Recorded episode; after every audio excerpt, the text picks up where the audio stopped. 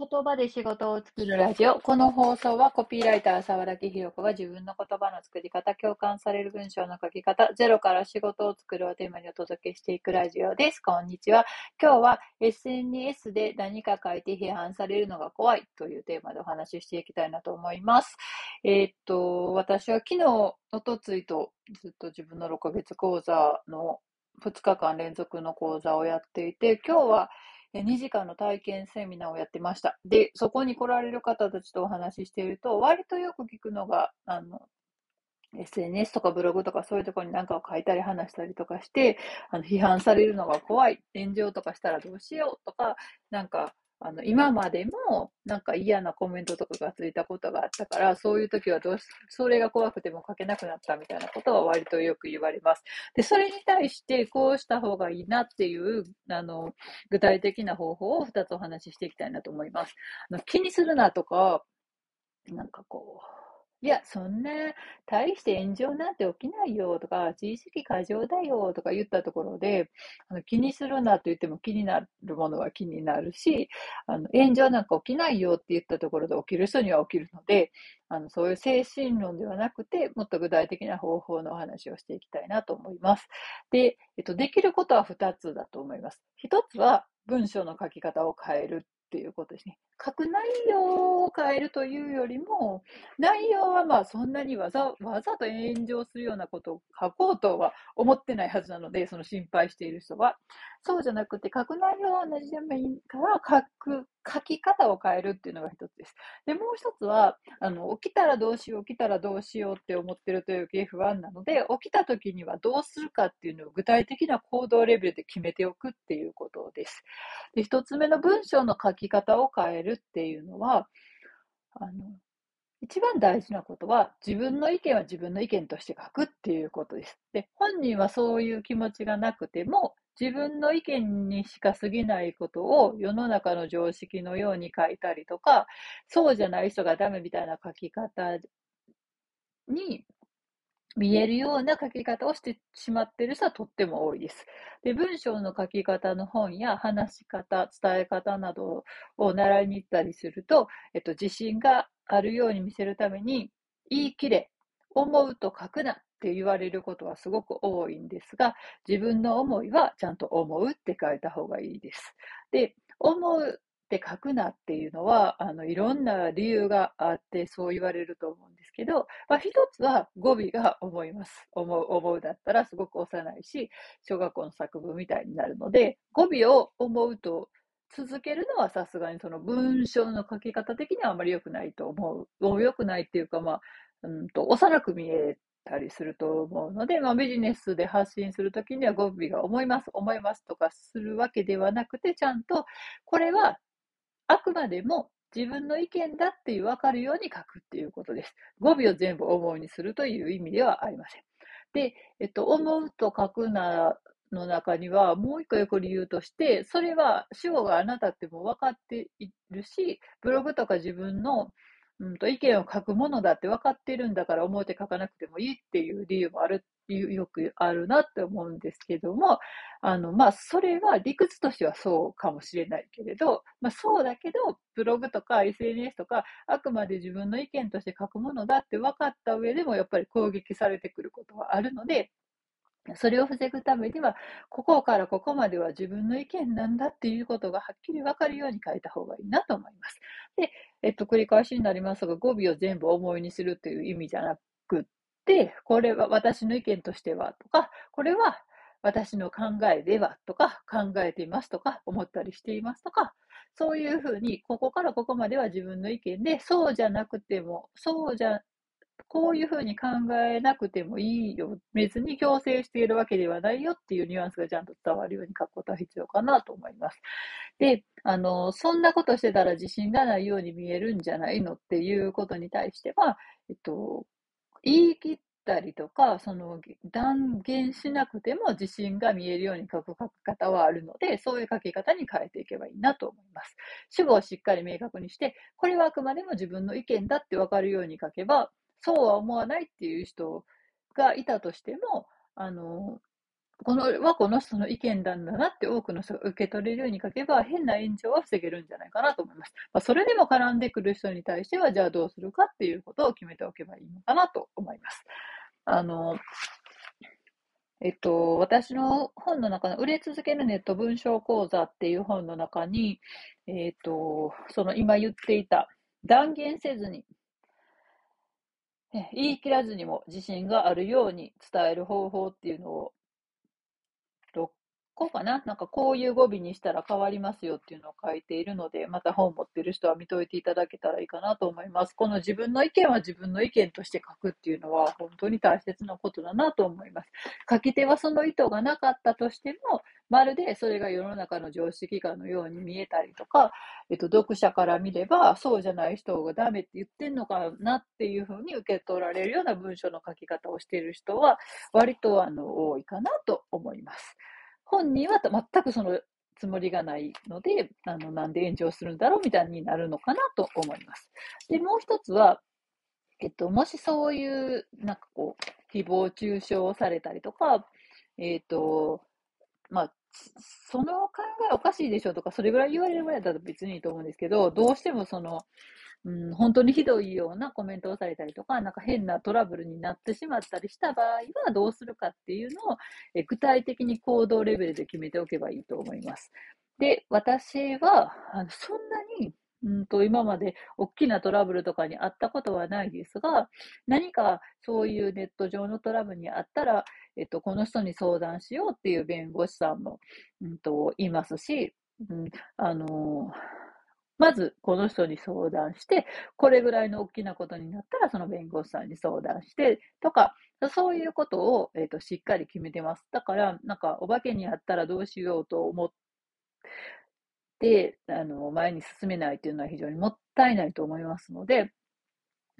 想定できるトラブルを、まあ、ピックアップしておいて、こういうことが起きたらこの人に相談しよう。こういうことが起きたらこの人に相談しようっていうのを決めておいたらいいのかなと思います。まあ自分でできることをあの具体的に調べたりできる範囲でしておいたらいいと思うんですけど、でも何かあったらこの人に相談しようみたいなその人を決めておくってことも大事かなと思います。まあ自分で勝手に決めておいて相手が全然なんかこう、そんなこと相談されてもって言われたら困るので、ちゃんとその、この人に相談しようっていう人を決決めて、その人に事前に話をしておくってことが大事かなと思います。こういうことがあったら、この人に相談すれば大丈夫なんだ。この人に相談したら、あの、こういう対処をしてくれるんだってことが分かっておけば、そんなむやみやたらに怖がることがなくなるんじゃないかなと思います。何が起きるか分からないから怖いっていう部分もあると思うので、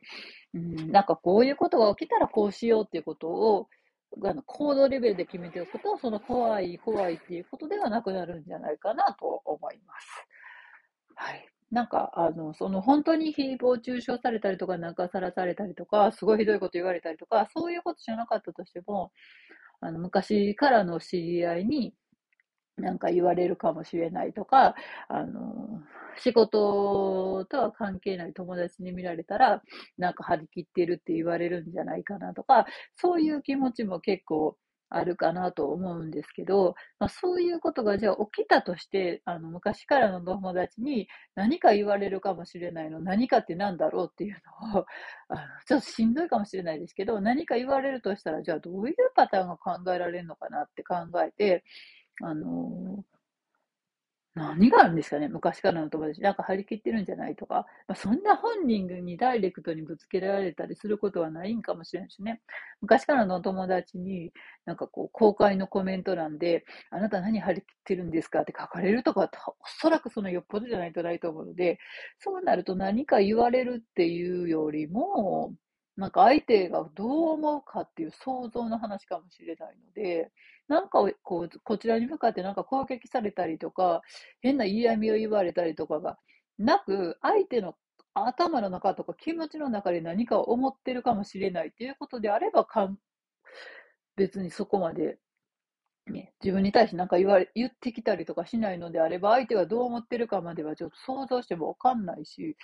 思ってるかも思ってるかもって、こっちは思ってても思ってないかもしれないので、現実には相手の感情というか気持ちの中で何が起こってたとしても、こちら側には何も起こらないっていうことだったとしたら、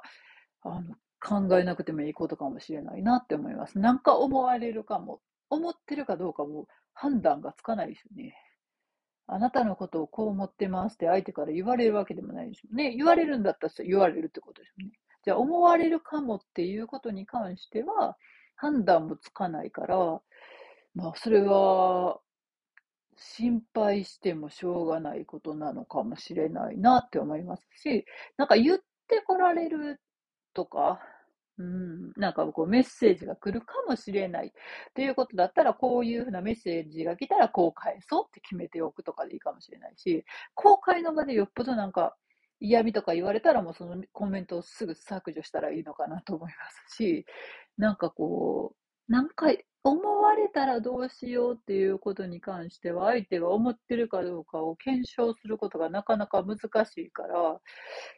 うん、ずっとかもしれない、かもしれないだけでずっと悩んでいくんかもしれないなっていう気が今喋っててしました。で、言ってこられるかもに対しては、言ってこられた時にどうしようっていうのを決めておいたらいいのかなと思います。相手の感情までこっちがこう支配することはできないし、こんなことを思ってくれるなっていうことを相手に求めるわけにはいかないので、こちらが何をどんな感情を持ってもいいように、相手も私の行動に対して誰が何を思っても一応、ね、相手の気持ちまでは自由なわけで、私が何かしたことに対してあなたは何も思わないでねっていうのは、なかなかそんなことは難しいと思いますので、なんかこう、感情としては相手が何を思ってたとしても、それをなんか行動のレベルでないんだったら、まあ、ね、なんともしようがないし、気にしなければ、それこそいいのかなっていう気がしました。はい。なので、なんかこう、こうなったらどうしよう、どうしよう、どうしよう、こんな風に思われたら、みたいなことに対しては、思われるっていうことと、な実際になんかされるっていうことを分けて考えて、実際になんかされるっていうことに対する予防と、予防というか対策としては、こんなことが起きたらこうしようっていうのを、あらかじめ、まあ、相談相手、本当に聞いたら、どうにかしてくれるっていう 相談相手を、できればプロの人を確保しておくっていうのがいいんじゃないかなと思いました。はい。何かの参考になれば幸いです。ではまた明日さようなら。言葉で仕事を作るラジオ。この放送はコピーライター沢良木弘子が自分の言葉の作り方、共感される文章の書き方、ゼロから仕事を作るをテーマにお届けしていくラジオです。こんにちは。今日は人に話を聞いてもらって自分の思いが言語化できるときとできないときっていう話をしていきたいなと思います。えー、っと、私今日はある方にインタビューをしてもらうっていう経験をしていて、割とあの自分も取材ライター、取材ライターをしていた時期が4、5年ぐらいややってましたし、まあ、その前からも、まあ、広告の仕事をしていく中で人の取材っていうことは結構数はこなしてきましたし、あとはなんか人に話を聞いてもらう側も割と経験はあって、なんかこう、人に話を聞いてもらうことで自分の思いが言葉にできるなっていうことは今までもずっと思ってました。そして自分がやっている講座はまさにそれで、うんなんかこう書こうと思ってもうまく書けないっていう人、話そうと思ってもうまく話せないっていう人と対話をしていく中でその人の頭の中や心の中や、まあ、どこかに、その人の中のどこかにあった思いを言葉にして出していくみたいなことは講座としてもやっているので、人に話を聞いてもらうことで自分の思っていたけど言葉にできなかったことや、思ってもいなかったけど、口に出してみたらこんなことを私考えてたんだみたいなことが言葉にできたりするなっていうのは、すごくあるんですけども、一方で、なんか割とじっくり話を聞いてもらったはずなのに、全然自分の思いが言葉にできた気がしなかったりとか、いつもと同じことしか言えなかったりする時があるなと思うので、その違いを考えてみようかなと思いました。で、あの、自分の思いが言葉にできたっていうのって結構すごい快感で、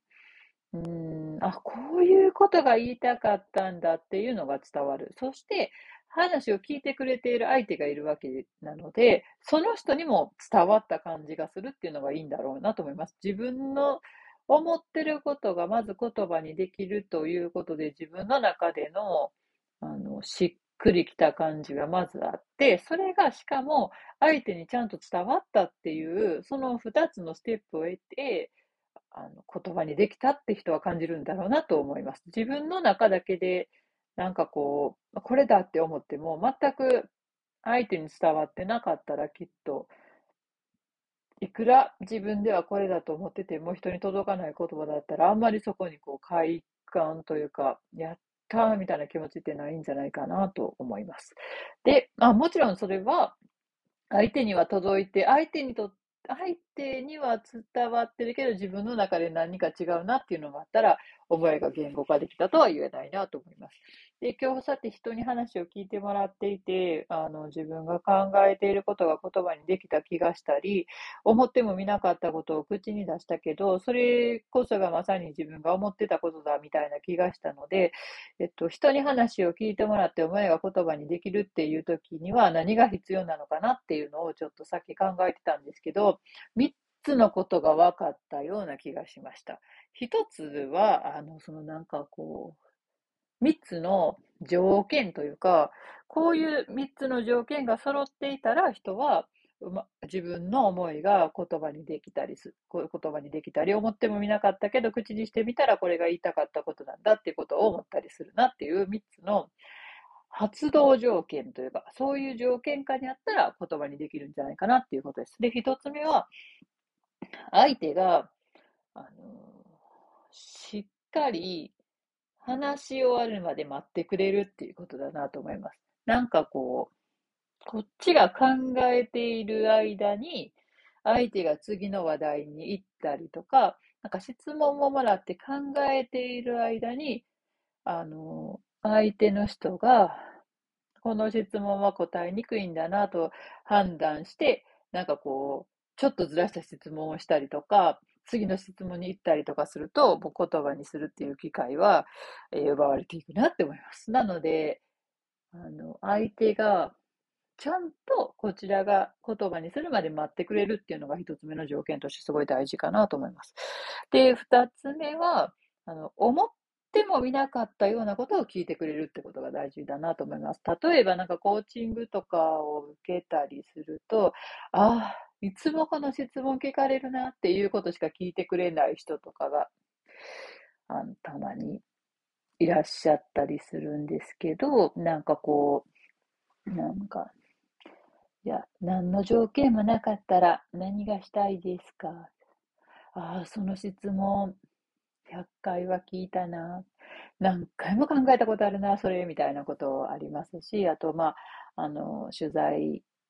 私も取材をするっていう立場で、取材で何を聞くかっていう質問項目を考えたりするときは、やっぱりそのその人が、周りの人からいつもこの質問をされているんだろうなっていう質問ばっかりしてると、いつも同じ、もうあの頭で考えなくとも口から出てくるみたいな、あの、こう聞かれたらこう答えようって本人がもう準備できてるような答えしか出てこないので、